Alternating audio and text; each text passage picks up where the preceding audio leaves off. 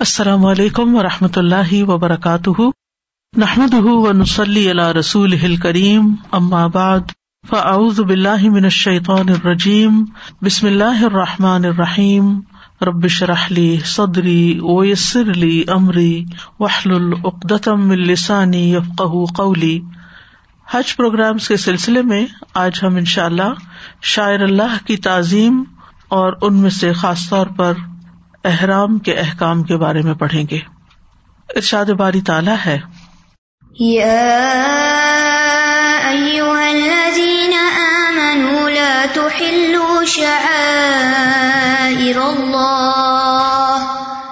لا تحلوا شعائر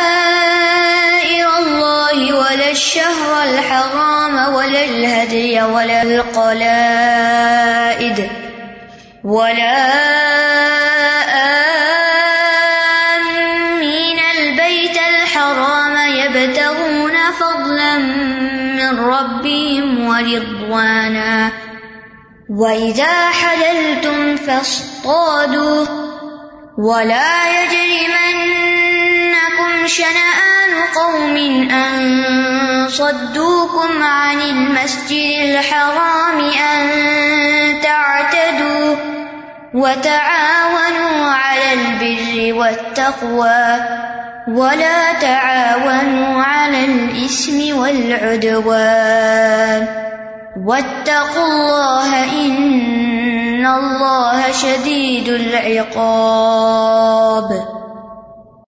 اے لوگو، جو ایمان لائے ہو، اللہ کی نشانیوں کو بے حرمت مت کرو، اور نہ ہی حرمت والے مہینے کی، اور نہ قربانی کے جانوروں کی، اور نہ پٹے والے جانوروں کی، اور نہ بیت الحرام کا ارادہ کرنے والوں کی بے حرمتی کرو، جو اپنے رب سے فضل اور رضامندی چاہتے ہیں۔ اور جب تم احرام کھول دو تو شکار کر سکتے ہو۔ اور کسی قوم کی دشمنی تمہیں ان سے زیادتی کرنے پر آمادہ نہ کرے کہ انہوں نے تمہیں مسجد حرام سے روکا تھا۔ اور نیکی اور تقوا پر باہم تعاون کرو اور گناہ اور زیادتی پر ایک دوسرے سے تعاون نہ کرو اور اللہ سے ڈرو۔ بے شک اللہ سخت سزا دینے والا ہے۔ اس آیت کریمہ میں اللہ سبحان تعالیٰ نے اہل ایمان کو شاعر اللہ کی تعظیم کا حکم دیا ہے۔ شاعر اللہ کیا ہے؟ شاعر شعرا کی جمع ہے شعرا نشانی کو کہتے ہیں۔ وہ تمام علامتیں، وہ تمام نشانات، وہ تمام چیزیں جس سے اسلام کا اظہار ہوتا ہو عمومی طور پر۔ بعض علماء کے نزدیک اس سے مراد اللہ تعالی کی حدود اور اس کے فرائض ہیں، جنہیں اس نے اپنے بندوں پر واجب کیا ہے۔ تو بندوں پر لازم ہے کہ وہ ان سے تجاوز نہ کریں، اپنے فرائض پورے طور پر ادا کریں۔ اور بعض کے نزدیک اس سے مراد مناسب کے حج اور حالت احرام میں منع کردہ امور ہے مراد کیا ہے کہ وہ حج کے مناسب ٹھیک ٹھیک پورے پورے ادا کریں اور احرام کی پابندیوں کا خیال رکھے اسی طرح یہاں اس آیت کے اندر شاعر اللہ کے بعد اشہر الحرام کی بات کی گئی۔ شہر یہاں اسم جنس ہے، اس لیے حرام مہینے مراد ہیں۔ یعنی حرمت والے مہینوں کی بھی تعظیم کرو۔ اللہ نے اس کا بھی حکم دیا ہے۔ اور حرمت والے مہینے چار ہیں ذوالقادہ ذوالحجا محرم اور رجب۔ ان کی حرمت کا مطلب کیا ہے کہ ان میں قطال نہ کیا جائے، جنگ نہ کی جائے، اور نہ ان مہینوں میں ظلم کیا جائے، اور نہ ہی ان مہینوں میں حرام چیزوں کا ارتقاب کیا جائے۔ اگرچہ یہ کام باقی مہینوں میں بھی منع ہے، لیکن ان مہینوں میں ان کاموں کا گناہ زیادہ ہے۔ ان چار مہینوں کو حرمت والا قرار دینے کی وجہ کیا تھی؟ کہ لوگ ان مہینوں میں دور دور سے حج کرنے کے لیے آتے اور رجب میں عمرہ کرتے اور اپنے ساتھ قربانی کے جانور بھی لاتے تھے اور اس کے علاوہ بھی جو حدی وغیرہ ہوتی یعنی لازم قربانی کے علاوہ بھی مزید نذرانے وغیرہ لاتے۔ اور یہ سب کچھ حرم کے یا بیت اللہ کے احترام کی وجہ سے تھا۔ تو اس لیے ان سب کی حرمت کا بھی حکم دیا گیا۔ اور خاص طور پر یہاں قربانی کے جانوروں کی تعظیم کی بات کی گئی۔ حدی اور قلائد کی بات کی گئی۔ یعنی مسجد حرام کا قصد کرنے والے، چاہے وہ انسان ہے یا وہ جانور، جو حج اور عمرہ کے دنوں میں بیت اللہ کی طرف بھیجے جا رہے ہوں، ان کو حلال مت ٹھہرا لو انہیں قربان گاہ تک پہنچنے سے مت روکو اور نہ ہی ان پر اتنا بوجھ ڈالو کہ وہ وہاں پہنچنے سے پہلے ہی ہلاک ہو جائیں۔ یعنی حدی والے جانوروں کی تعظیم کرو۔ تو بیت اللہ میں جو کسی بھی مقصد کے لیے آئے خواہ وہ تجارت کے لیے آئے یا حج اور عمرہ کے لیے آئے، اس کے ساتھ برائی سے پیش نہ ہو، اس کا احترام کرو۔ کیونکہ اس شہر کے اندر اللہ کا گھر ہے، اس گھر کا ایک احترام ہے۔ لہذا جو بھی وہاں پر ہے، چاہے انسان ہے، چاہے جانور ہے، حتیٰ کے درخت ہیں، پودے ہیں، کانٹے ہیں، وہ بھی قابل احترام ہے کہ ان کو نقصان نہ دو۔ اور اسی طرح یہ کہ بیت اللہ کی طرف جانے والے سارے رستوں کو پورا من بناؤ، تاکہ لوگ بیت اللہ کو اطمینان سے جا سکے اور انہیں راستے میں کسی قتل و غارت کا، کسی لوٹ مار کا، کسی چوری ڈاکے کا خوف نہ ہو۔ اور پھر نیکی اور تقوا کے کاموں میں ایک دوسرے کی مدد کا حکم بھی دیا گیا اور حرام کاموں میں ایک دوسرے سے تعاون سے روکا گیا۔ اس آیت کا پس منظر کچھ یوں ہے کہ کفار نے مسلمانوں کو حج اور عمرہ اور طواف کعبہ سے روک دیا تھا اور یہ رکاوٹ فتح مکہ تک بدستور قائم رہی۔ سوائے عمرہ قزا کے، کیونکہ ہدیبیہ کے سال نبی صلی اللہ علیہ وسلم لوگوں کو عمرے کے لیے لے گئے تھے، لیکن کفار نے جانے نہیں دیا تھا، اندر داخل نہیں ہونے دیا تھا مکہ میں۔ تو نبی صلی اللہ علیہ وسلم نے پھر ان کے ساتھ ایک معاہدہ کیا، جس کی روح سے اگلے سال انہیں عمرہ کرنے کی مخصوص دنوں میں بس اجازت ملی۔ تو ہدیبیہ کے موقع پر خاص طور پر ان تمام شاعر کا احترام نہیں کیا گیا۔ نہ ہدی کے جانوروں کا اور نہ ہی احرام پہنے ہوئے لوگوں کا۔ اور تلبیہ پکارتے ہوئے انسانوں کا اور ان کے ساتھ عزت و احترام کا معاملہ نہیں کیا گیا کہ ان کو بیت اللہ کی طرف آنے نہیں دیا گیا۔ یعنی اس سے بڑی احانت کیا ہو سکتی ہے کہ جو اللہ کے گھر کا ارادہ کر کے آ رہے ہیں، صرف اس گھر کا طواف کرنے کے لیے یا وہاں عبادت کرنے کے لیے ان کو وہاں آنے سے روک دیا جائے اور ان کو واپس کر دیا جائے۔ تو یہاں پر اللہ سبحان تعالیٰ نے اہل ایمان کو ان تمام کاموں سے، ان تمام باتوں سے منع کر دیا جن کا ارتقاب ان لوگوں نے کیا تھا اور احکامات کو پوری طرح واضح کر دیا۔ ہم تھوڑی سی مزید ساتھ ساتھ تفصیل دیکھیں گے۔ یا یو الدین منو اے لوگ جو ایمان لائے ہو، لا تو شاعر اللہ اللہ کے شاعر کو حلال مت کرار دو۔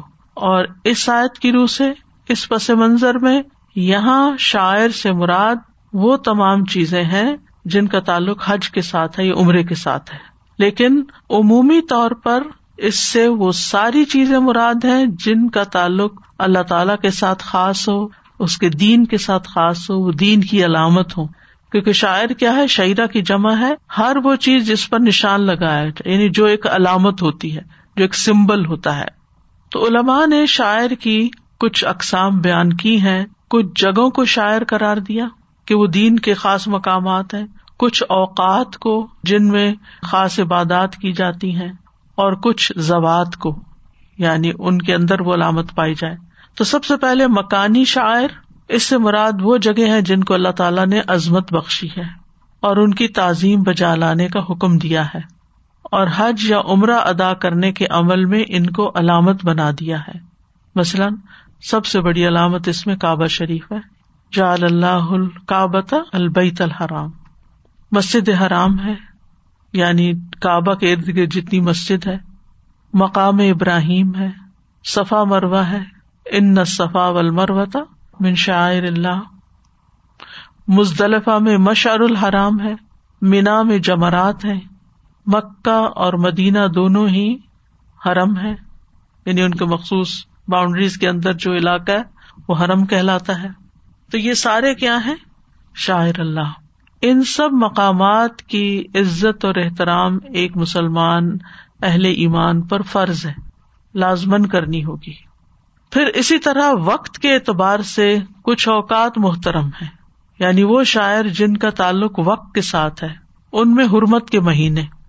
اور حرمت کے مہینے چار ہیں، جن کا پیچھے ذکر کیا گیا۔ اس کے علاوہ رمضان کے مہینے کو بھی شاعر اللہ میں شمار کیا جاتا ہے۔ کیونکہ وہ سارا مہینہ جو ہے مسلمانوں کے لیے عبادت کرنے کا ہے، روزہ رکھنے کا، راتوں کو قیام کرنے کا۔ پھر تیسری چیز زوات کے اعتبار سے، جس میں قربانی کا جانور، جن کے گلوں میں کلادہ ڈالا جاتا ہے، یہ بھی اللہ کے شاعر میں سے ہے۔ تو شاعر میں مناسب کے حج بھی آ گئے۔ اس سے مراد وہ چیزیں بھی ہیں جنہیں اللہ نے حالت احرام میں حرام ٹھہرایا ہے۔ یعنی احرام کے اندر جو چیزیں پائی جاتی ہیں۔ اور اس سے مراد اللہ کا حرم بھی ہے۔ پھر اللہ کی حدود بھی، جیسے حلال، حرام، مباح، ممنوع احکام، ان کو بھی شاعر میں شمار کیا جاتا ہے۔ اور عمومی طور پر اس سے مراد اللہ کا مکمل دین ہے، جس کا احترام کرنا چاہیے۔ لہذا کوئی بھی چیز جو دین کے تعلق سے ہو، اس کا احترام ہم پر واجب ہے۔ اس کا احترام کرنا ہوگا۔ یعنی چاہے قرآن پاک کی آیات ہوں، اللہ تعالیٰ کے کوئی احکامات ہوں، دین پر چلنے والوں کا کوئی مخصوص حال ہولیا ہو، جیسے مردوں کی داڑھی وغیرہ ہے یا عورتیں حجاب کرتی ہیں۔ تو یہ بھی شاعر میں سے یہ بھی علامات ہیں، یہ بھی مسلمانوں کی آئیڈینٹی ہے۔ تو ان چیزوں کا بھی مذاق نہیں اڑانا چاہیے۔ اور خاص طور پر یعنی یہ تمام چیزیں یعنی شاعر کے معنی میں بڑی وسط ہے۔ اوقات بھی ہیں جگہ بھی ہیں اور کچھ اشیا بھی ہیں، لیکن خصوصی طور پر حج اور عمرہ کے جو مناسب ہیں، ان کی حرمت سب پر لازم ہے۔ اس میں ہم دیکھتے ہیں کہ حج اور عمرہ کے جو مناسب تھے، ان میں مکہ کے قبائل ہمس قریش، خزاں کنانا اور عامر بن ساسا حرمت کے مہینوں اور دیگر مہینوں میں ایک دوسرے پر غارت گری کو حلال سمجھتے تھے۔ حرمت کے مہینوں میں غارت گری کو کیسے انہوں نے حلال کیا تھا؟ نسی کے قانون کے تحت۔ نسی کا مطلب ہوتا ہے مؤخر کرنا، لیٹ کرنا، ڈیلے کر دینا۔ مثلاً اگر انہوں نے جنگ شروع کی ہوئی ہے اور بیچ میں رجب کا مہینہ آ گیا، جو کہ حرمت والا مہینہ ہے، تو یہ کیا کرتے تھے؟ اس کو ڈیلے کر دیتے تھے۔ رجب کے بعد کیا آتا ہے؟ شابان تو وہ رجب کو شابان قرار دے دیتے اور شابان کو رجب بنا لیتے تاکہ اپنی منمانی کر سکے تو اس کو اللہ سبحان تعالیٰ نے ان نمن نسی زیادت فل کفر کہہ کے حرام قرار دے دیا۔ قرآن مجید میں اس کا ذکر آتا ہے کہ اس طرح نسی کا قانون جو تم نے بنا رکھا ہے، لیکن ان میں سے ایک قبیلہ مزر جو تھا، وہ اس کا قائل نہیں تھا۔ یہی وجہ ہے کہ لوگوں کو اس بات کا شعور رہا کہ حج کے اصل مہینے کون سے ہیں۔ آپ دیکھیں کہ اگر آپ یہ ڈیلے کرتے ہیں اور کرتے چلے جاتے ہیں، چلے رجب چھوڑے اگر آپ ذوالقادہ یا ذوالحجا کو آپ محترم قرار دینے کی بجائے ان کو ڈیلے کر دیتے تو لوگوں کو تو حج ہی خراب ہو گیا۔ اسی لیے جب نبی صلی اللہ علیہ وسلم نے حجت الوداع کیا تھا تو آپ نے فرمایا تھا، زمانہ گھوم گھام کر اپنی اصل پر آ گیا ہے۔ یعنی اب سے جو حج ہوگا وہ اپنے اصل مہینے اور اصل دن اور اصل وقت پر ہوگا۔ تو ان مناسب کے اندر چھیڑ چھاڑ نہیں کر سکتے، ان مہینوں کو آگے پیچھے نہیں کر سکتے، ان دنوں کو آگے پیچھے نہیں کر سکتے۔ مثلاً ایک بات عام طور پر عوام کرتے ہیں کہ اگر حج اور جمعہ ایک دن آ جائے تو بادشاہ پہ بڑی بھاری ہوتی ہے۔ اور بعض لوگ پھر اس طرح کی باتیں کرنے لگتے ہیں کہ انہوں نے چاند دیکھنے میں گڑبڑ کی ہے اور یہ ایک دن نہیں چاہتے، لہٰذا انہوں نے آگے پیچھے کر دیا ہے۔ تو اللہ عالم کیا ہے یا نہیں کیا، ہمیں تو پھر اسی کو فالو کرنا ہوتا ہے جو بتایا جاتا ہے۔ لیکن چونکہ اہل ایمان میں بڑے، چھوٹے ذمے دار منتظمین سبھی شامل ہیں۔ تو سب کو کیا حکم دیا گیا کہ ان مناسب کا احترام کرنا ہے۔ یعنی آپ ارفا کے دن کو یوم النہر نہیں بنا سکتے یا یوم النہر کو ارفا نہیں بنا سکتے، آگے پیچھے نہیں کر سکتے۔ ان کا احترام کرنا ہوگا۔ اور اسی طرح جو بیت اللہ شریف ہے، یا پھر صفا مروا ہے، یا باقی مقامات ہیں، ان کا بھی اپنا ایک احترام ہے۔ جب انسان اللہ تعالی کے گھر میں داخل ہو، وہاں پر اندر داخل ہو، تو شور شرابہ نہ کرے، گندگی نہ پھیلائے، ہنسی مذاق نہ کرے، ویڈیوز نہ بنائے اور اسکرین کے اوپر ادھر ادھر کی چیزیں نہ دیکھے، بلکہ اپنی ساری توجہ اس کام پر رکھے کہ وہ اللہ کے گھر جس مقصد کے لیے آیا ہے۔ اور اسی طرح اس کی پاکیزگی اور صفائی ستھرائی اور ان سب چیزوں کا بھی اہتمام کرے۔ اور خاص طور پر اگر احرام کی حالت میں ہے تو پھر تو اور بھی پابندیاں ہو جاتی ہیں کچھ۔ تو یہاں پر کیا حکم ہے؟ یا الذین آمنوا لا تحلوا شاعر اللہ۔ اے لوگ جو ایمان لائے ہو، اللہ کے شاعر کو، اللہ کی نشانیوں کو حلال مت ٹھہراؤ۔ ولا شہر الحرام، اور نہ حرام مہینوں کو۔ اور یہ حرام مہینے ان کے بارے میں قرآن مجید میں صورت التوبہ میں آتا ہے۔ ان عدت شہور ان اللہ حسن عشر شہرن فی کتاب اللہ۔ یوم خلق السماوات والارض منها اربعۃ حرم۔ دین القیم فلا تظلم فی ہن انفسکم۔ بے شک مہینوں کی گنتی اللہ کے نزدیک اللہ کی کتاب میں بارہ مہینے ہیں۔ جس دن اس نے آسمانوں اور زمین کو پیدا کیا، جب سے یہ مہینے بنائے گئے ہیں۔ یعنی وقت بھی جبھی سے تخلیق کیا گیا۔ ان میں سے چار حرمت والے ہیں۔ یہی سیدھا دین ہے۔ سو ان میں اپنی جانوں پر ظلم نہ کرو۔ تو حرمت والے مہینوں کا احترام کیسے؟ کہ اس میں ایک دوسرے پر ظلم کرنا بھی منع ہے اور اپنی جانوں پر ظلم بھی منع ہے۔ اپنی جانوں پر ظلم کیا ہے کہ انسان ان مہینوں میں گناہ کے کام کرے۔ اگرچہ وہ دوسرے مہینوں میں بھی بنا لیکن ان مہینوں میں حرمت کی شدت بڑھ جاتی ہے اور جنگ وغیرہ بھی منع ہے۔ اور لیکن اگر کفار اس مہینے میں مسلمانوں پر حملہ کر دیتے ہیں تو دفاع کی اجازت ہے اور ان مہینوں میں قتال کی حرمت قرآن مجید سے ثابت ہے۔ یس کا ان شہر الحرامی قتال انفی کل قتال انفی ہی کبیر۔ وہ تجھ سے حرمت والے مہینے کے متعلق اس میں لڑنے کے بارے میں پوچھتے ہیں۔ کہہ دیجیے اس میں لڑنا بہت برا ہے۔ تو مطلب یہ ہے کہ عام مہینوں کی نسبت حرمت والے مہینے میں کسی بھی قسم کا ظلم، زیادتی اور گناہ کا کام زیادہ بڑا ہے، زیادہ برا ہے۔ حرام مہینوں کے علاوہ کس کو حلال مت کرو؟ ولل ہدیہ اور نہ ہدی کو۔ جو جانور مکہ میں قربانی کے لیے لے جائے جا رہے ہوں، ان کی حرمت بھی پامال نہ کرو۔ جیسے پہلے میں نے بتایا تھا، ہدی، ہدیت ان کی جمع ہے، وہ قربانی جو مکہ لے جائی جاتی ہے یا مکہ میں کی جاتی ہے ہم اپنے گھروں میں عید الاضحیٰ میں جو قربانی کرتے ہیں، وہ ادہیا کہلاتی ہے۔ تو مراد ہے وہ اونٹ، گائے، بکریاں، بھیڑے وغیرہ جنہیں ذبح کرنے کے لیے مکہ لے جایا جاتا ہے۔ تو مطلب کیا ہے کہ ان کی بھی حرمت ہے؟ یعنی انہیں مکہ پہنچنے سے پہلے ہی راستے میں حلال نہ کر لو یا بیچ نہ ڈالو۔ یعنی تم نے انہیں ایک نظر کے طور پر مان لیا یا ایک مقصد کے لیے رکھ لیا کہ یہ اب ہم اللہ کے گھر لے جا رہے ہیں اور راستے میں سوچا کہ چلو پارٹی کرتے ہیں اور ایک بکری ذبح کر لیتے تو نہیں، وہ ان میں سے نہیں اب ذبح کر سکتے۔ چونکہ یہ آپ نے مقرر کر دیا، طے کر دیا کہ یہ قربانی وہیں جا کر ہوگی۔ پھر اسی طرح یہ تو اپنے آپ پر ہے، لیکن دوسرے لوگوں کو بتایا جا رہا ہے کہ جن جانوروں کو مکہ کی طرف لے جایا جا رہا ہو، احرام والے لوگ وہ لے کے جا رہے ہیں۔ تو ان کو لوٹنا مت، کیونکہ اس زمانے میں راستے میں چینا جھپٹی ہو جاتی تھی۔ اچانک لوگ حملہ آور ہو جاتے، قافلوں پر اور ساز و سامان اور بکریاں اور بھیڑے اور سب کچھ لوٹ لاٹ کے لے جاتے۔ اس سے بھی منع کیا جا رہا ہے کہ ان کو چھیننا، ان کو چوری کر لینا، ان کو راستے میں روک دینا، آگے نہ جانے دینا، یہ سب منع ہے۔ تو ان کو مزید احترام کی خاطر اگر چاہیے وضاحت خود شاعر اللہ میں شامل ہے یہ سب چیزیں، لیکن ان کو پھر سے الگ الگ اسپیسیفکلی ان کے احترام اور ان کی خصوصیت کی وجہ سے ذکر کیا جا رہا ہے۔ یعنی ان کے مقام کو بڑا بتانے کی خاطر۔ اس سے آپ دیکھیں کہ جس چیز کی بھی نسبت اللہ سبحان تعالیٰ کی طرف ہو جاتی ہے، جس چیز کی نسبت اللہ سبحان تعالیٰ کے گھر کی طرف ہو جاتی ہے، اس چیز کا ایک احترام ہوتا ہے۔ اس چیز کا ایک مقام ہوتا ہے۔ جیسے قرآن مجید کا احترام ہم کیوں کرتے ہیں؟ کہ یہ کلام اللہ ہے۔ اللہ کا کلام ہے۔ اس کو نیچے نہیں رکھنا، اس کو پیچھے نہیں رکھنا، اس کی کسی بھی طرح بے حرمتی نہیں ہونے دینی۔ بیت اللہ شریف کا احترام ہم کیوں کرتے ہیں؟ کیونکہ اس کو بیت اللہ کہا جاتا ہے کہ یہ اللہ کا گھر ہے۔ بیت عربی زبان میں چار کونوں والے کمرے کو کہتے ہیں۔ اس سے یہ پتا چلتا ہے کہ گھر ایک کمرے کا بھی ہو سکتا ہے۔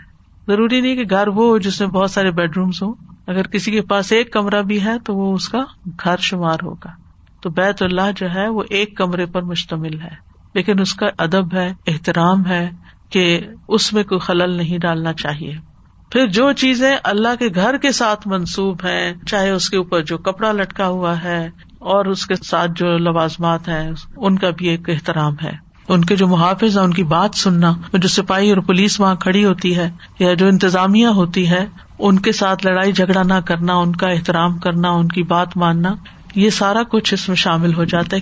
آپ دیکھیے کہ اگر آپ قرآن مجید کی آیات کو صحیح طور پر سمجھ کر حج کرنے کے لیے جائیں، تو پھر ہو ہی نہیں سکتا کہ آپ وہاں جا کر شاعر اللہ کی بے احترامی کریں۔ کسی بھی طور پر۔ یعنی جب آپ کسی کا احترام کرتے ہیں تو آپ کی نگاہیں بھی جھک جاتی ہیں۔ آپ کے جسم کے اندر بھی ایک خم آ جاتا ہے۔ آپ پکڑ کے نہیں بات کرتے جس کا احترام کرتے ہیں۔ جیسے والدین ہیں، استاد ہیں، بزرگ ہیں، علماء دین ہے یا کوئی بھی۔ ان کا آپ ایک احترام کرتے ہیں، کیونکہ ان کا ایک مقام ہوتا ہے۔ تو اسی طرح جو چیز بھی حج سے متعلق ہوگی، اس کا خاص احترام ہوگا۔ اسی لیے شاعر اللہ کہ کے یہاں پر عمومی شاعر کا ذکر نہیں کیا گیا، مناسب کے حج کا ذکر کیا گیا ہے۔ پھر فرمایا ولل قلاد اور نہ قلادے والے۔ قلادہ کی جمع ہے قلاد یہ وہ چیز ہے جو مکہ جانے والے جانوروں کے گلے میں لٹکائی جاتی تھی۔ تاکہ یہ معلوم ہو جائے کہ یہ جانور مکہ کی طرف جا رہا ہے اور کسی قسم کی اس کے ساتھ زیادتی نہ کی جائے، اس پر بہت زیادہ بوجھ نہ ڈالا جائے۔ اس کا یہ مطلب نہیں کہ اس کا دودھ نہیں پی سکتے، اگر اونٹنی ہے اور دودھ دیتی ہے تو دودھ نہیں پی یہ نہیں مطلب یعنی ہمارا دین غیر فطری نہیں ہے کہ آپ بالکل ایک دوسری ایکسٹریم پہ چلے جائیں۔ لیکن ان کے بال اتار کے بیچنا یا ان کو وقت سے پہلے ذبح کرنا یا ان کے ساتھ کسی قسم کی سختی اور زیادتی کرنا، یا ضرورت سے زیادہ کام لینا یا ان کو بھوکا پیاسا رکھنا یا ان کو بیچ دینا، ان چیزوں کی اجازت نہیں ہے۔ یعنی کسی قسم کی برائی کے ساتھ یا خرابی کے ساتھ ان کے ساتھ پیش نہیں آنا۔ اور یہاں بھی کلادے والے جانوروں کو خاص طور پر اس لیے ذکر کیا گیا کیونکہ ان کا ثواب بہت زیادہ ہوتا ہے۔ یعنی جب آپ کسی جانور کے گلے میں وہ ڈال دیتے ہیں کہ یہ اللہ کے گھر کی طرف جا رہا ہے، تو جو جانور وہاں جا کے قربان کیا جائے گا، اس کے قربان کرنے کا ثواب کئی گنا زیادہ بڑھ جائے گا۔ لہٰذا اس کا بھی ایک احترام ہے۔ تو آپ سوچیے کہ جو جانور اللہ کے گھر کی طرف جا رہے ہیں، ان کا احترام ہے۔ تو جو انسان اللہ کے گھر جا رہے ہوں پھر ان کا کتنا احترام کرنا چاہیے؟ یعنی تمام حجاج کرام آپس میں بھی ایک دوسرے کا احترام کریں اور پھر جو آپ کے معلمین ہوں یا گائیڈ ہوں یا جو بھی آپ کو راہ دکھا رہے ہوں یا ڈرائیور ہوں بس کے، ان سب کا بھی احترام کریں کہ وہ سب اسی خدمت میں لگے ہوئے ہیں۔ اور ان میں سے کسی کے ساتھ بھی بدتمیزی کرنا بد اخلاقی کرنا، لڑائی جھگڑا کرنا، الزام تراشی کرنا یا ان کی غیبت کرنا، یہ گناہوں میں سے بڑے گناہ ہیں۔ یعنی عام دنوں میں بھی یہ کام نہیں کر سکتے آپ کسی کے ساتھ بے وجہ لڑائی جھگڑا کریں، لیکن ان مواقع پر تو خاص طور پر منع ہے۔ پھر اسی طرح کلادے کے علاوہ جو جانور جاتے تھے حرم کی طرف، ان کو لے جانے سے پہلے یا ان کی کوہان پر چیرا لگاتے تھے، جو کٹ سا لگتا، اسے خون نکلتا یعنی پہچان کے طور پر کہ یہ حرم کی طرف جانور جا رہے ہیں۔ یا پھر ان کی پشت پر کٹ لگاتے اور جو خون نکلتا وہ جسم پر پیچھے مل دیتے تھے تاکہ جو بھی پیچھے سے آئے دیکھے اور خون لگا ہوا جانوروں کے اوپر دیکھے تو اس کو پتا چل جائے کہ یہ حرم کی طرف جا رہے ہیں اور ان کے ساتھ کسی قسم کی کوئی زیادتی نہیں کرنی پھر فرمایا والا آمین البیت الحرام۔ اور نہ بیت الحرام کا قصد کرنے والوں کو یعنی حجاج کرام، ان کا بھی احترام کرنا ہے۔ ان کو بھی روکنا نہیں ہے۔ اور اس میں صرف حجاج کرام نہیں، بلکہ جو لوگ بھی بیت اللہ کی طرف، مکہ کی طرف جا رہے ہوتے ہیں، چاہے وہ بزنس کے لیے جا رہے ہوں، حاجیوں کو کھانا فراہم کرنے کے لیے جا رہے ہیں، یا پانی لے جا رہے ہیں، یا اور خدمتوں پر معمور ہیں، ان سب کا بھی احترام لازم ہے۔ یعنی احرام والے تو نمایاں ہیں، لیکن کچھ لوگ احرام میں نہیں ہوتے، وہ کچھ اور کام وہاں کر رہے ہوتے ہیں۔ اگر وہ کام نہ کریں تو حجاج کیسے وہاں رہ سکتے ہیں؟ تو ان کا بھی احترام۔ یعنی حج اور عمرہ اور بیت اللہ کا طواف کرنے والے اور باقی عبادات کرنے والے، وہاں بیٹھ کے قرآن پڑھنے والے یا ذکر ازکار کرنے والے یا اعتکاف کرنے والے، یہ تمام جو ہے یہ محترم ہے لیکن ہم دیکھتے ہیں کہ ہدیبیہ کے موقع پر کفار نے مسلمانوں کو بیت الحرام سے روک دیا تھا۔ اچھا یہاں یہ جو لفظ آمین ہے نا، یہ آمین نہیں ہے۔ آمین کو لفظ قرآن کا حصہ نہیں ہے جو ہم سورت الفاتحہ کے بعد پڑھتے ہیں۔ وہ پڑھنا چاہیے، وہ سنت سے ثابت ہے، لیکن بعض لوگ اس کو بھی آمین پڑھ دیتے ہیں۔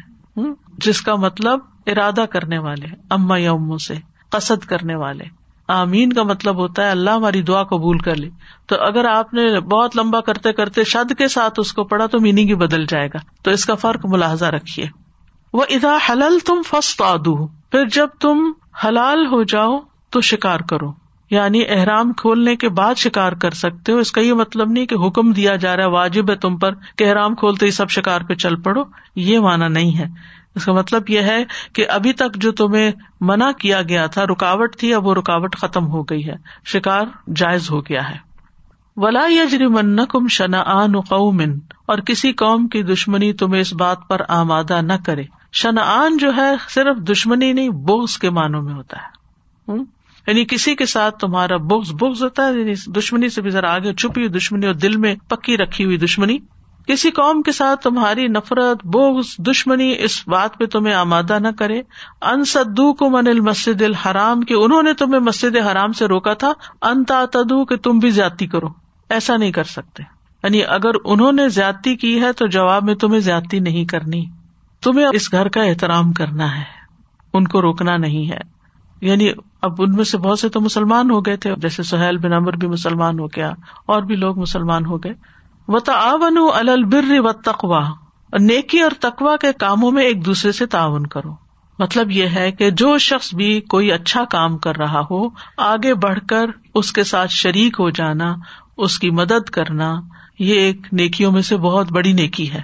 اور خاص طور پر جب اجتماعی سفر ہوتے ہیں، تو اس میں کچھ لوگ صحت مند ہوتے ہیں، کچھ کمزور ہوتے ہیں، کچھ اپنا سامان صحیح سے اٹھا سکتے ہیں، کوئی نہیں اٹھا سکتے۔ یعنی حج کے دوران بھی اور ویسے بھی مسلمانوں کے اندر یہ اسپرٹ ہونی چاہیے کہ وہ ایک دوسرے کے ساتھ تعاون کرے ایک دوسرے کی مدد کرے ایک دوسرے کے کام آئے ایک دوسرے کو سپورٹ کرے ایک دوسرے کو انکریج کرے ایک دوسرے کا حوصلہ بڑھائے الل بر و تقوا بر اور تقوا پر۔ بر نیکی کو کہتے ہیں اور تقوا بھی اللہ کے ڈر کو کہتے ہیں۔ جب یہ لفظ الگ الگ آتے ہیں تو ان کے معنی الگ ہو جاتے ہیں۔ لیکن جب یہ اکٹھے ایک آیت میں آئے ہیں تو پھر بر سے مراد کرنے کے کام اور تقوا سے مراد وہ چیزیں جن سے بچنا چاہیے۔ مطلب یہ ہے کہ نیکی کا کام کوئی بھی کرے گا، مسلمان کرے گا، نان مسلم کرے گا، تو تمہیں ان کے ساتھ تعاون کرنا چاہیے۔ یعنی اس زمانے میں تو کافی مشرق بھی حج اور عمرے کو جاتے تھے۔ یعنی اگر وہ جا رہے ہیں تو ان کے ساتھ تم تعاون کرو۔ اب تو خیر روک دیا گیا۔ و تعاون البر و تقوا ایک عام وسیعت بھی ہے۔ یعنی صرف حج اور عمرے سے متعلق نہیں، بلکہ عام دنوں میں بھی یہ کام کرنا چاہیے۔ جو حج پہ جائیں اور جو نہ جائیں، وہ سب اس کا لحاظ رکھے تو بر سے مراد تمام واجب اور مستحب افعال نیکی کے کام ہے اور تقوا سے مراد حرام چیزوں کو چھوڑ دینا ہے یہاں۔ اور بر جو ہے، اس کا دائرہ بہت وسیع ہے۔ ہر طرح کی چھوٹی بڑی نیکی، چاہے زبان سے ہو، چاہے عمل سے ہو، چاہے اشارے سے ہو، چاہے مال سے ہو، چاہے جسمانی خدمت سے ہو، کسی بھی طرح کی نیکی کا کوئی کام، کسی کی مدد کا کام۔ ابو مساشری کہتے ہیں، نبی صلی اللہ علیہ وسلم نے فرمایا، ہر مسلمان پر صدقہ واجب ہے۔ لوگوں نے ارض کیا، اگر کوئی نہ کر سکا تو آپ نے فرمایا کہ اپنے ہاتھ سے کام کرے، اس سے اپنی ذات کو نفع پہنچائے اور صدقہ کرے۔ یعنی ہر ایک کو صدقہ کرنا چاہیے، اگر کسی کے پاس مال نہیں تو وہ کچھ کام کرے اور کچھ کمائے اور پھر صدقہ کرے۔ لوگوں نے پوچھا، اگر اس کی استطاعت نہ رکھتا ہو یا کہا کہ ایسا نہ کر سکے تو آپ نے فرمایا، کسی حاجت مند پریشان حال کی مدد کرے۔ لوگوں نے کہا، اگر یہ بھی نہ کر سکتا ہو، آپ نے فرمایا، خیر کا حکم دیا کرے یا اچھی باتوں کا حکم دیا کرے۔ اب جیسے بزرگ لوگ ہوتے ہیں، بڑی عمر کو پہنچ جاتے ہیں، ہوش و حواس ان کے قائم ہے لیکن جسم ساتھ نہیں دیتا، چل پھر نہیں سکتے، کوئی کام کاج نہیں گھر کا کر سکتے، یا ہینڈی کیپ ہے کسی وجہ سے تو ایسی صورت میں پھر زبان اگر کام کرتی ہے تو زبان سے ہی ہم دیکھیں کہ بچوں کو نصیحت کر دیں گے، بزرگ جو ہوتے ہیں، اچھی اچھی کو حکمت کی باتیں کر دیں گے کچھ چیزیں سکھا دیں گے، تو یعنی خیر پہنچاتے رہنا چاہیے۔ انسان کو کبھی بھی زندگی کے کسی حصے میں یہ نہیں سوچنا چاہیے کہ میں تو اب بےکار ہو گیا ہوں، اب میں کسی کام کا نہیں رہا۔ اس طرح کی منفی باتیں نہیں کرنی چاہیے۔ یعنی ہر شخص کے پاس کسی نہ کسی طرح کچھ نہ کچھ ہنر اللہ نے ضرور دیا ہوتا ہے کہ اس سے دوسروں کو فائدہ پہنچائے۔ لوگوں نے ارض کیا، اگر یہ بھی نہ ہو سکے یعنی بول ہی نہیں سکتا مثلاً، تو آپ نے فرمایا، پھر بری باتوں سے رکا رہے۔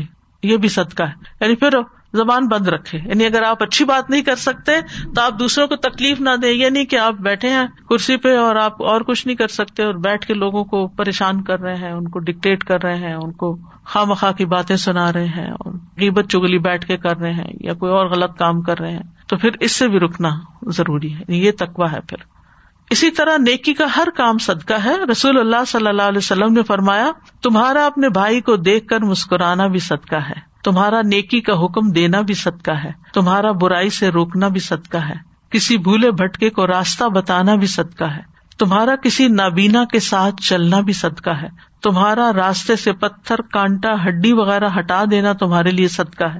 اپنے ڈول سے دوسرے بھائی کے ڈول میں پانی ڈالنا بھی تمہارے لیے صدقہ ہے۔ اور حج کے سفر میں اس طرح کے صدقے کے بہت سے مواقع آتے ہیں کہ جب آپ دوسروں کے ساتھ نیکی اور احسان کر سکتے ہیں، کیونکہ کچھ لوگ اس معاملے میں بہت بکیل ہوتے ہیں سیلف سینٹرڈ ہوتے ہیں۔ صرف اپنے انہیں فکر ہوتی ہے کہ مجھے کیا کمی ہو رہی ہے، میری کیا ضرورت ہے، انہیں اس کی پرواہ نہیں ہوتی کہ دوسرے کے سال میں۔ تو ہم میں سے ہر ایک یہ دیکھے کہ اس کے پاس کیا ہے۔ کیا اس کو اللہ نے علم دے رکھا ہے جس سے وہ دوسروں کی رہنمائی کر سکتا ہے؟ یا جسمانی قبت دے رکھی ہے کہ کسی کی کوئی خدمت کر سکتا ہے؟ یا مال دے رکھا ہے کہ وہ بانٹتا رہتا ہے، وہاں پر لوگوں کے کام آتا رہتا ہے؟ یعنی کیا ہے جس کے ساتھ ہم ان نیکی کے دنوں میں زیادہ سے زیادہ نیکی کریں؟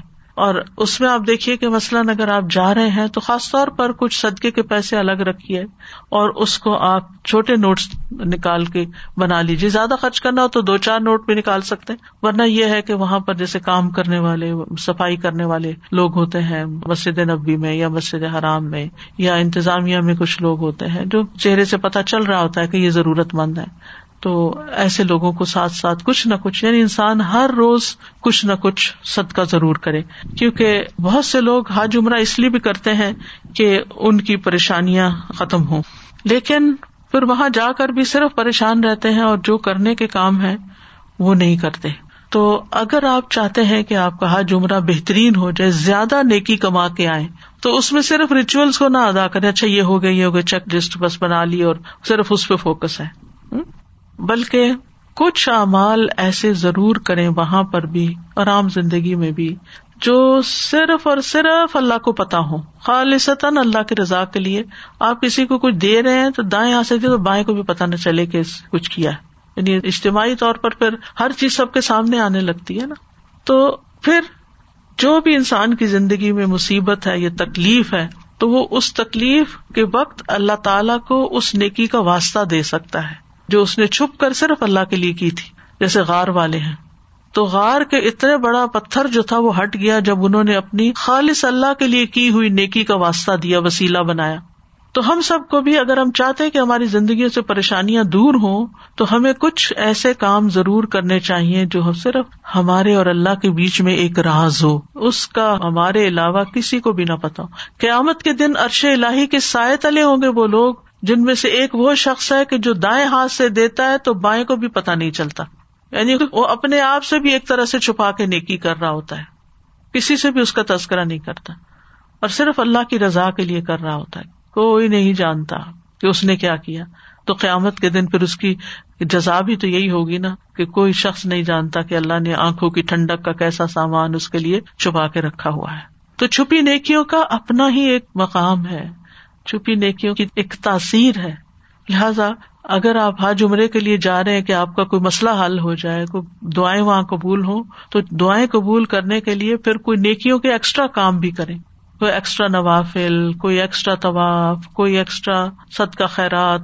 اور حج پر بھی ہر روز ضرور صدقہ کریں۔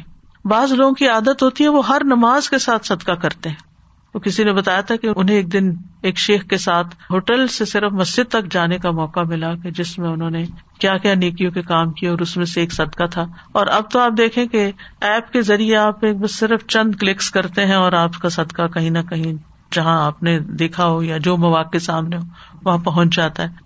وہاں پر اگر آپ دیکھیں تو بعض ہوٹلس کے آس پاس آگے پیچھے بس چھوٹے چھوٹے کیبنس بنے ہوئے ہوتے ہیں۔ اس میں صدقہ جاریہ کے جو پروجیکٹس ہیں وہ الیبوریٹ کیے ہوتے ہیں انہوں نے۔ کوئی پانی پلانے کا، کوئی یتیموں کا، کوئی کسی اور طرح کا۔ تو ایسے مواقع کو بھی انسان کو ضرور کچھ نہ کچھ ڈال دینا چاہیے۔ ضروری نہیں ہوتا کہ آپ کے پاس ہزاروں ہو تو تبھی ڈالے تھوڑا سا بھی تو ڈال دیں۔ کیونکہ آپ کو نہیں پتا کہ وہ کتنا گرو کر جائے اور اس کے اثرات کہاں کہاں تک پہنچے۔ کہنے کا مقصد یہ ہے کہ نیکی کے کسی کام کو کوشش کرے کہ ہاتھ سے نہ جائے۔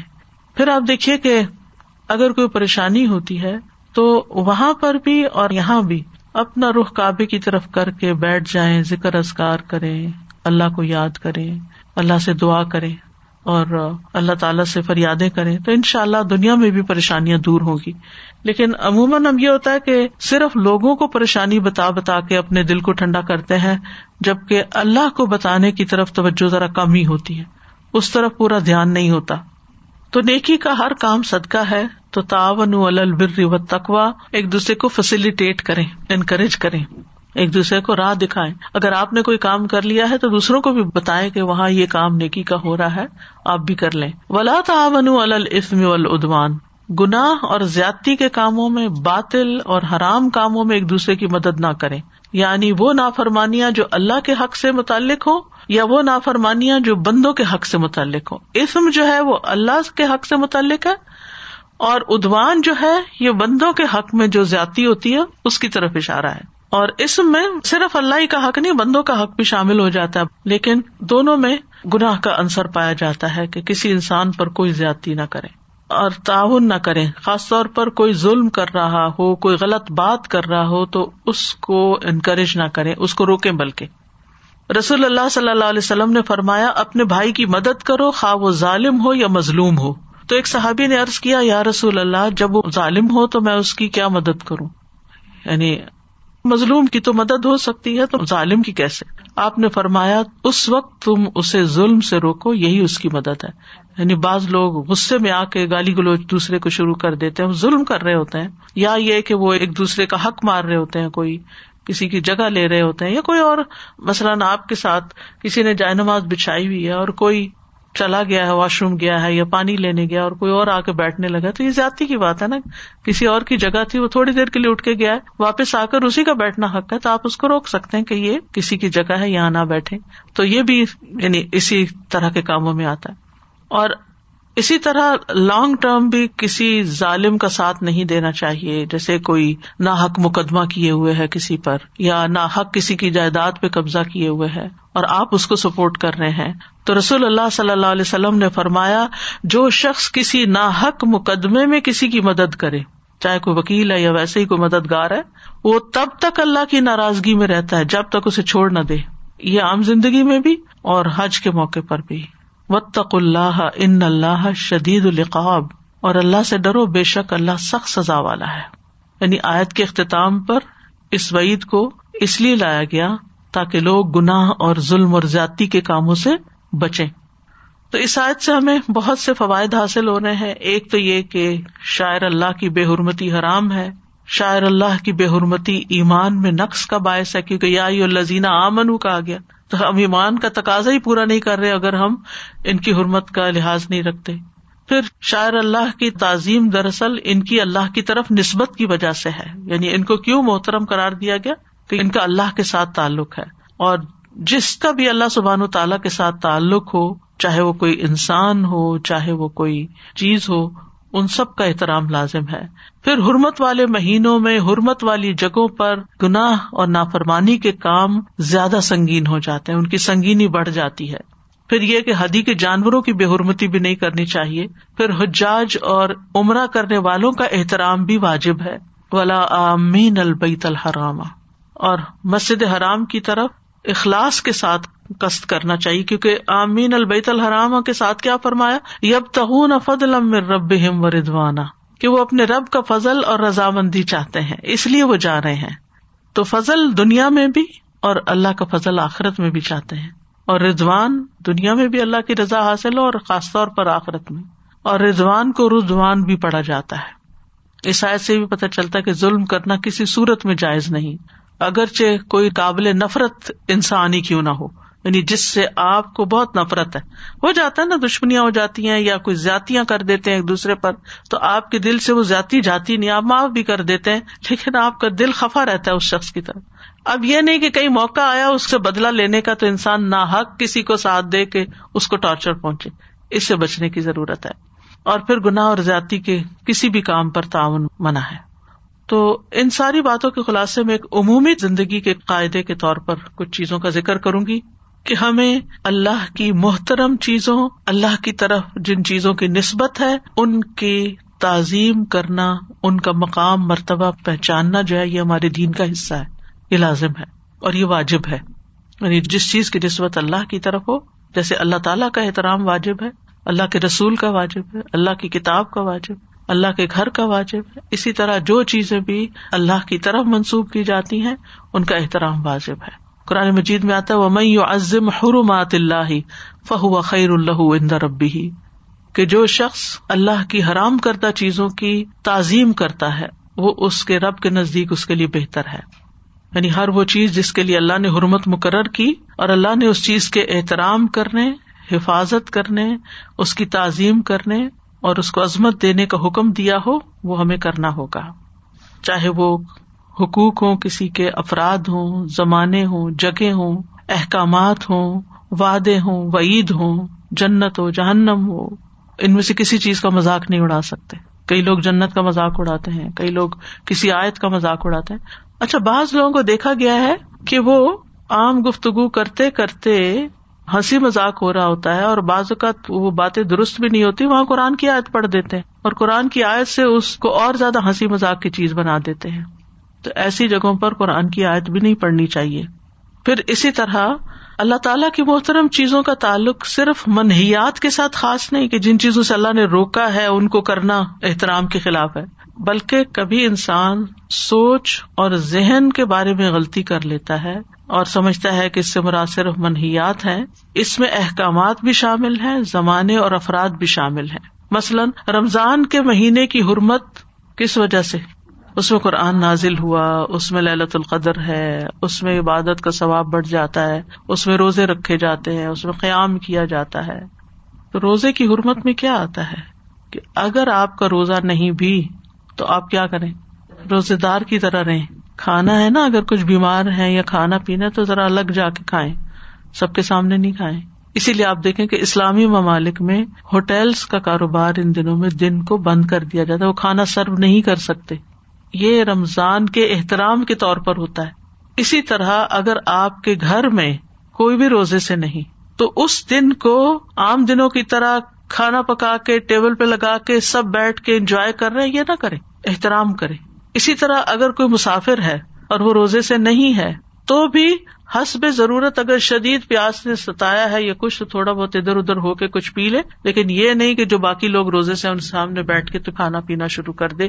میں کون سا روزے سے ہوں؟ اسی طرح حیض والی عورتیں ہیں یا دودھ پلانے والی عورتیں ہیں۔ اب گھر میں چھوٹے بچے بھی ہیں۔ کچھ نے روزہ رکھا ہوا ہے، کچھ نے نہیں رکھا ہوا۔ اب وہ ماں بیٹھ کے سب کے سامنے کھا پی رہی ہے تو بچوں کے دل سے تو احترام نکل جائے گا۔ تو یہ نہیں کر سکتے۔ اسی طرح قرآن مجید کی ایک تعظیم ہے، جب آپ اس کی تلاوت کر رہے ہوں، تو افضل یہ کہ قبلہ رخ کریں، یہ ایکسٹرا حرمت ہے۔ فرض واجب نہیں آپ پر، لیکن دلوں کا تقوی سے ہے۔ اگر پاسبل ہو تو قبل کی طرف رخ کر لیں، باوضو ہوں، مسواک کر کے پڑھے کیونکہ یہ اللہ کا کلام پڑھ رہے ہیں امام مالک حدیث کی تعلیم کے وقت بھی بہت صفائی ستھرائی کا اہتمام کیا کرتے تھے۔ ہر روز نیا لباس پہنتے تھے، ان کو اللہ نے دیا اتنا تھا ان کے شاگرد دنیا بھر میں پھیلے ہوئے تھے اور وہ ہر روز ایک جوڑا صدقہ کر دیتے تھے اور ایک نیا جوڑا پہن لیتے تھے اور خوشبو لگاتے تھے اور پورے احترام کے ساتھ سج بن کے وہ حدیث کی مجلس میں بیٹھتے تھے اور کسی قسم کی کوئی مجلس کے اندر ناپاکی اور گندگی اور یہ کوئی ایسی چیز کی اجازت نہیں تھی۔ تو اس وقت تک وہ حدیث نہیں پڑھاتے تھے جب تک بہت خوبصورت لباس نہ پہن لیتے اور بہت عمدہ خوشبو نہ لگاتے اور وہ یہ کس لیے کرتے تھے؟ حدیث کے احترام میں، کیونکہ یہ دین کا شعار ہے۔ اسی طرح امام بخاری حدیث لکھتے ہوئے کیا کرتے تھے؟ اس وقت تک حدیث نہیں لکھتے تھے جب تک غسل نہیں کر لیتے تھے، اور اس کے لیے خوب تیار نہیں ہوتے تھے۔ اور یہ اس وجہ سے تھا کہ وہ حدیث کا احترام کرتے تھے۔ تو اس لیے ہمیں دین کی تعلیم دیتے اور لیتے وقت بھی اس کا ایک احترام کرنا چاہیے۔ اور جن جگہوں پہ دین پڑھا پڑھایا جاتا ہے، جن ڈیسک پہ آپ بیٹھتے ہیں، ان کا بھی ایک احترام ہے کہ ان پہ اسکریبل نہ کریں یا دیواروں پہ یا کارپیٹ پہ کچھ نہ پھینکیں۔ یعنی ہر لحاظ سے صفائی ستھرائی کا اہتمام کریں۔ ایسی جگہ آپ کے گھر سے بھی زیادہ حقدار ہے کہ ان کی حفاظت کی جائے۔ پھر تیسری چیز یہ ہے کہ اللہ تعالی کی حرمتوں کی تعظیم ان کی تکمیل اور حفاظت پر مشتمل ہے۔ یعنی جو کام آپ شروع کریں، ان کو مکمل کریں۔ حکم کو مکمل طور پر بجا لیں۔ مثلاً حج اور عمرہ شروع کیا ہے، تو کیا کریں؟ قرآن کا حکم کیا وہ اتم الحج والعمرتا للہ یعنی آپ گئے ہیں رام پہنا ہے، طواف کیا آپ کہتے بھی بہت رش ہے، میں تو صحیح نہیں کر سکتا۔ آپ ایسا نہیں ہو سکتا۔ یا کچھ مناسب کریں اور کچھ کہ اچھا دم دے دیں گے، ہم ایزی ہوئے، چلے جاتے ہیں۔ نہیں، جان بوجھ کے ایسا نہ کریں۔ اللہ ہی کہ آپ کی کوئی معذوری ہو، کوئی مجبوری ہو۔ ہاں رمی پہ ڈپیوٹ کر، عام طور پر لوگ رمی تم جا رہی ہو تم میری بھی کر لینا، یہ سات کنکریاں لے جاؤ، میری بھی مار کے آ جائے میں نے نیابتن پکوا دی، میں نے اپنے ہسبینڈ کو دے دی۔ نہیں، اگر آپ میں سکت ہے، آپ چل سکتے ہیں، آپ ویل چیئر پہ جا سکتے ہیں، آپ کسی کارٹ پہ بیٹھ کے جا، آپ کچھ کر سکتے ہیں، تھوڑی تکلیف اٹھائیں اور پہنچے خود مارے یعنی حکم کو مکمل کریں۔ اسی طرح نماز شروع کی تو اسے کمپلیٹ کریں۔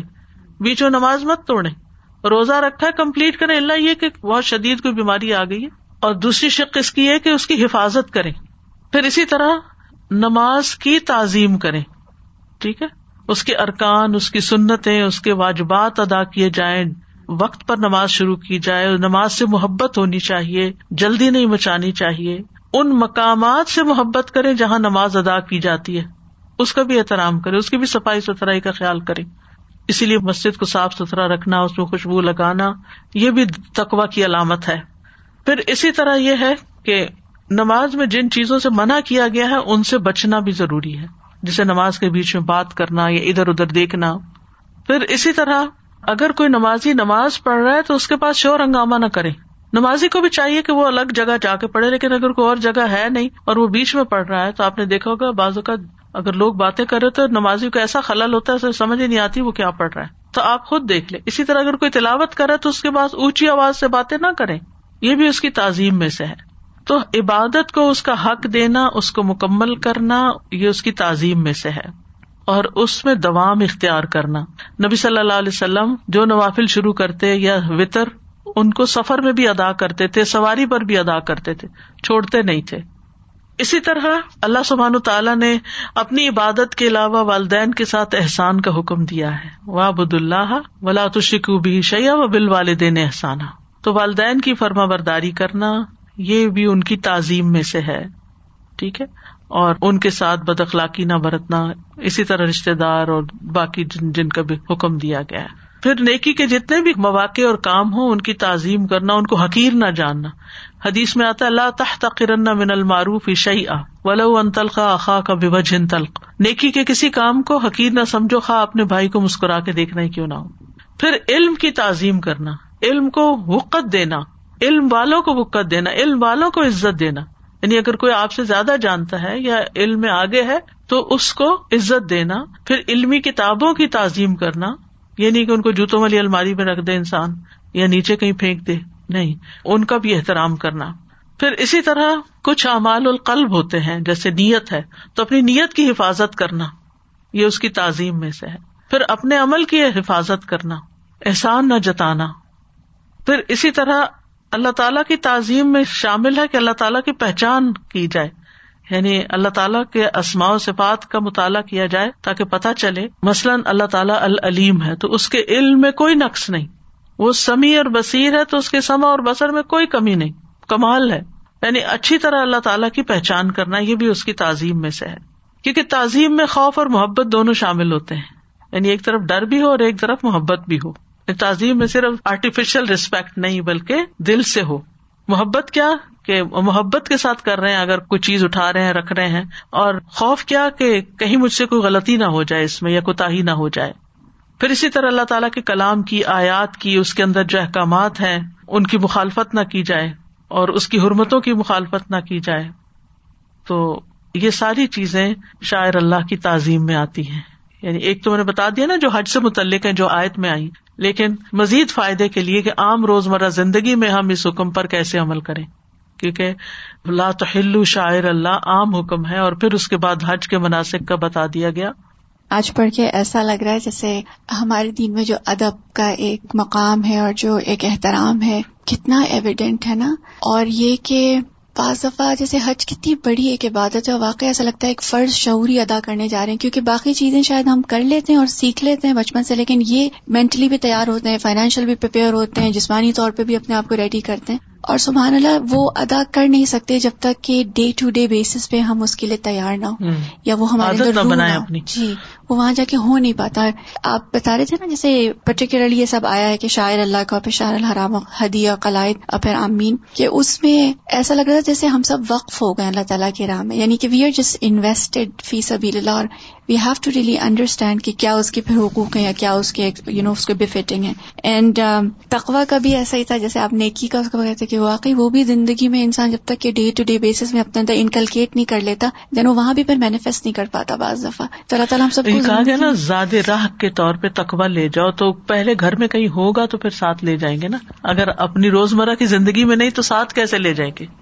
سازا جی یہ اجتماعی سفر اور اس کے ساتھ تعاون جو تھا، یہ بہت مجھے کلک کر رہا تھا کہ یہ لائک اے ٹیم ورک ہم وہاں پہ بھی ہوتے ہیں نا، تو ایک دوسرے کو کام دے رہے ہوتے ہیں کہ تم یہ کر لو یہ ہماری اپنی تو کوئی گھر نہیں ہوتا وہاں پہ، یا اپنی کوئی جگہ نہیں ہوتی. سیم گوز ایوری ویئر جہاں بھی ہم کام کر رہے ہوتے ہیں، جہاں اللہ کی خاطر کام کر رہے ہوتے ہیں، تو ہم اجتماعی کام کرتے ہیں. مثلاً جیسے صفائی کا، جیسے آپ نے کہا، یا کوئی بھی کام جو ہم آس پاس کریں، جیسے مسجد میں ہیں، حرم میں ہیں، تو ہم کسی کو کہتے ہیں تم یہ پکڑ لو تمہارے سامنے یہ ہے یہ اٹھا لو کٹھا کر کے کہیں ڈال دو۔ تو اس کا بھی ایک احترام ہوتا ہے کہ ایک دوسرے کو جو آپ وتواسو بالحق کے وتواسو بال صبر کر رہے ہوتے ہیں کہ کئی دفعہ آپ صبر بس اس میں یہ کہ ہمارے انداز میں بہت حکمت کی ضرورت ہے۔ بعض اوقات آپ ایک نیکی کا کام کسی کو بتا رہے ہوتے ہیں لیکن ایسے طریقے سے بتاتے ہیں کہ دوسرا جل اٹھتا ہے دوسرے کو لگ جاتی ہے دوسرا ہرٹ ہو جاتا ہے۔ یعنی بجائے اس کے کہ آپ حکم دیں کسی کو کہ یہ کرو، وہ کرو، تو آپ کو کرنا چاہیے، کیا خیال ہے؟ ایسا نہ کر لیں۔ کیا خیال ہے؟ یہ نہ کر لیں۔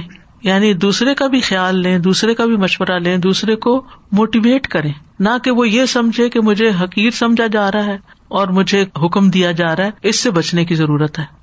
سازا جی یہ جو آپ کی نصیحت تھی کہ روزانہ کوشش کریں کہ وہاں پہ موقع ملے تو کوئی نہ کوئی چھوٹے سے چھوٹا بھی صدقہ اگر کر سکیں تو ضرور اس میں اپنے آپ کو شامل کریں بجائے اس کے کہ بس دیکھیں کہ ہمیں کچھ فری میں مل رہا ہے وہاں پہ تو وہ ہاں۔ لے لیں خود بھی اس کا پارٹ بننے کی کوشش کریں۔ اچھا ایک سوال میرا بس یہ کسوا کے بارے میں کہ شاعر اللہ کا حصہ ہے یہ بھی۔ تو اب وہاں پہ عموماً یہ ہوتا ہے جب وہ تبدیل کرتے ہیں کسوا کو تو اس کے چھوٹے چھوٹے بازو کا پیس لوگ کاٹ کے لے آتے ہیں پھر وہ تبرک کے طور پہ دیتے ہیں۔ تو وہ اس کو ہم جیسے فریم کر کے گھر لا کے کہیں بھی پھینک دیں اس کو ہم سجا سکتے ہیں کہیں ڈیکور لگا سکتے ہیں فریم کر سکتے ہیں۔ ہاں، مجھے ایک دفعہ گفٹ ملا تھا جو بڑا والا ٹوکرا نہیں ہوتا تو الحمد للہ وہ الہدا اسلام آباد کی جو ریسپشن ہے اس میں انٹر ہوتے ہیں تو سامنے لگا ہوا ہے۔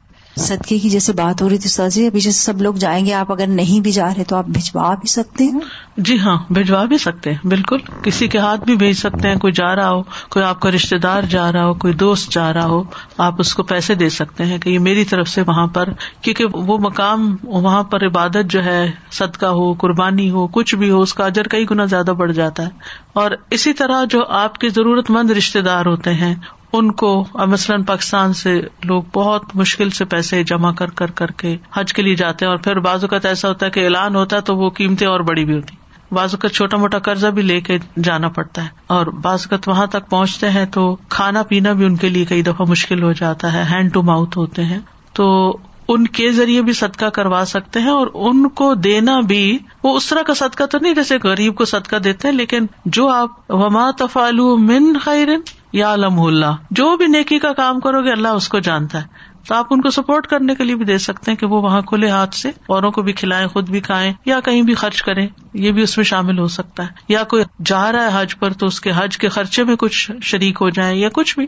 یہ جیسے استاد جی یعنی جب ہم گئے تھے تو تھوڑا ٹھنڈا موسم تھا۔ تو اب بعض اوقات ظاہر ہے تھرڈ ورلڈ کنٹریز سے آنے والوں کے لیے تو ریال ورسز روپی ان کے لیے چائے پینا بھی مشکل ہوتا ہے بعض اوقات۔ آپ کو نظر آ رہا ہوتا ہے کہ اگر آپ چائے پینے جا رہے ہیں کیونکہ ڈسپوزیبل کلاسز میں ہر جگہ مل رہی ہوتی ہے لوگ گھوم رہے ہوتے ہیں حرم میں لیکن کچھ لوگ نہیں لے رہے ہوتے۔ تو آپ تھوڑا سا خود ہی سینس کر کے کچھ ایکسٹرا لے کے کسی کو بھجوا دیں کر دیں۔ اس وقت بہت تھکن کی حالت میں کسی کے لیے وہ چائے کا کپ بڑی نعمت ہو جاتا ہے کہ ادر وائز وہ ایسے دل سے دعا دیتے ہیں کیونکہ سردی ہو یا گرمی ہو تھکاوٹ میں بھی چائے چاہیے ہوتی ہے۔ ایگزیکٹلی اور ایون جیسے اب بہت شدید گرمی ہے تو اس میں وہ وہاں پہ لبن ملتی ہے یا کوئی اس طرح کے ہیں فروٹس لے کے ڈسٹریبیوٹ کیے جا سکتے ہیں۔ ہر روز آپ وہاں سے آپ یعنی فروٹ زیادہ خریدے اس نیت سے کہ اس سیلر کی بھی مدد ہے۔ سیلر کی بھی مدد ہے اور اوروں کی بھی مدد ہے۔ تو وہ اتنا اچھا نیچرل وہ ہو جاتا ہے۔ ورنہ تو بعض اوقات یہ ہوتا ہے کہ ہمارے پرسنل اگر دیسی ٹیسٹ کا فوڈ ہے تو ہو سکتا ہے کسی عرب یا کسی اور کو تو اس سے اسپائس تنگ کر جائے یا کچھ فوڈ لیکن fruit is such a neutral and safe thing to give ایک چیز استاذہ جی مجھے پوچھنی تھی وہاں پر اکثر اس طرح ہوتا ہے کہ کوئی نہ کوئی حضرات ہمارے اپنے بیک ہوم کے کہ وہ مانگنا یا کوئی اس طرح کی چیزیں شروع کرتے ہیں۔ پھر کچھ مرد حضرات تو وہ ان کو پھر دھمکی دینے لگتے کہ میں ابھی شرتا کو بلاتا ہوں یہ چیز یہاں نہ کرو یہ you know things like that تو اس بارے میں یعنی میں ہمیشہ کہتی ہوں کہ فرگیو کرنے چھوڑے ہاں ایک عمومی سی بات ہے۔ فلا تنہر آپ کچھ دے سکتے ہیں دے دیں نہیں دے سکتے خاموشی اختیار کریں۔ تو آپ سین نہ کریٹ ہاں۔ کریں۔ لیکن سین نہ کریٹ کریں اور نہ ہی آپ کے اوپر ذمہ داری کہ آپ جا کے کسی کو انفارم کریں یا اسے پکڑوائیں ایگزیکٹلی ہاں، یہ چیز وہ کوئی ایسا گنا نہیں کر رہا کہ جو قابل فوجداری جرم ہو یا جی۔ اور ایون وہ وہاں پر ہے نا کہ جیسے سعودی گورنمنٹ کی طرف سے مسجد نبوی کے باہر یا شاید حرم کے قریب بھی وہ جو چھوٹے چھوٹے لے کے بیٹھ جاتے ہیں روال بچھا کے چھسی چھسی چیزیں بیچ رہے ہوتے ہیں۔ اب دے ناٹ الاؤڈ ٹو تو ہوتا کیا ہے کہ وہ جو نماز کا امیڈیٹ ٹائم پہلے اور بعد کا اتنے رش میں وہ لوگ آ کے فٹافٹ بچھاتے ہیں اور اس کے بعد جتنی دیر میں پولیس آ رہی ہوتی ہے وہ لوگ اٹھ کے بھاگ رہے ہوتے ہیں۔ تو اس میں بھی میں نے بعض اوقات بعض لوگوں کو دیکھا کہ یعنی وہی ایک شاید لا علمی یا نادانی یا وہ ایک ہمارا ایک جو موب مینٹالٹی ہوتی ہے کہ بلا وجہ آپ کا کوئی کنسرن نہیں ہے آپ ان کو دھمکا رہے ہیں۔ وہ اللہ کے گھر بیٹھ کے ایسے کر رہے ہو دس ڈیٹ یو نو کیا ضرورت ہے ایسی چیزوں پہ اپنی زبان گندی کرنے کوشش کریں کہ اپنی زبان کو کسی تبصرے سے بھی بند رکھے تبصرہ نہ کریں کسی پر بھی۔ یاد ہے کہ اتفاق نہیں تھا کوئی بھی نہیں تھا۔ تو ہم نے بلکہ کسی سے پوچھا کہ وہ سارے کہاں چلے گئے جو مانگنے والے تھے اور وہ ہم ان سے کبھی بسواک لے لیا کرتے تھے کوئی چیز لے لیا کرتے تھے۔ تو وہ کدھر لوگ ہیں؟ انہوں نے کہا کہ انہوں کو اریسٹ کر لیا گیا اور ان میں سے اکثر لوگ جو ہیں وہاں جیل میں ہیں۔ ان کے پاس پیسے بھی نہیں ہیں نکالنے کے لیے۔ تو اللہ معاف کر دے وہ لوگ بھی اب جو مانگ رہے ہیں وہ تو جینوئن ہی لگ رہا ہوتا ہے۔ اور ایک اور بڑا اچھا آئیڈیا آیا تھا کہ میں ابائے لے جاتی تھی۔ تو ہمارے جو وہاں پہ عورتیں ہیں اچھی خاصی ٹھیک ٹھاک ہوتی ہیں لیکن وہ بائے نہیں پہنے ہوتے وائٹ کپڑے پہنے ہوتے ہیں اور وائٹ سے ان کے بال بھی نظر آ رہے ہوتے ہیں اور سب۔ تو ان کو سمجھا کے تو اپنے یا تو پہنے ہوئے بھی دے سکتے ہیں اور پھر نئے بھی لے کے دے سکتے ہیں ان کو۔ تو یہ بھی بہت اچھا صدقہ جاری ہے۔ سازن جب میں نے حج کیا تھا تو دس سال پندرہ سال پہلے کی بات ہے تو مجھے اس وقت یہ نہیں پتا تھا کہ ڈوز اور ڈونٹس ہوتے کیا ہیں۔ بعد میں جا کے مجھے یہ سب پتا چلا اس وقت میری بیٹی ڈیڑھ سال کی تھی۔ تو مجھے ابھی اب ایسی فیلنگ آتی ہے کہ میں مجھے نہیں لگتا کہ میں نے صحیح طور پر حج کا حق ادا کیا ہے یا اس کی تعظیم کی ہے کیونکہ بہت ساری چیزیں جو نہیں بھی کرنی تھی جو مجھے پتا چلتا ہے کہ اتنا نہیں بولنا چاہیے تھا۔ اور پوری کانسنٹریشن یہ کلمات پڑھنے چاہیے تھے۔ اور میں بیٹی میں لگی رہی زیادہ اور بات بھی ہوتی عورتیں کرتی رہتی تھی اب نے کیا بولا کیا نہیں بولا۔ تو مجھے یہ فیلنگ آتی ہے کہ کیا مجھے پھر سے وہ حج کرنا چاہیے؟ یا میں نے اس کا حق ادا نہیں کیا حج کا؟ یا کر لے تو اچھا ہے اگر استطاعت ہو تو چلی رہے جی۔ ویسے بھی ہے نا کہ حج اور عمرہ جو ہے وہ زندگی میں اگر موقع ملے تو ایک سے زیادہ دفعہ بھی کیا جائے۔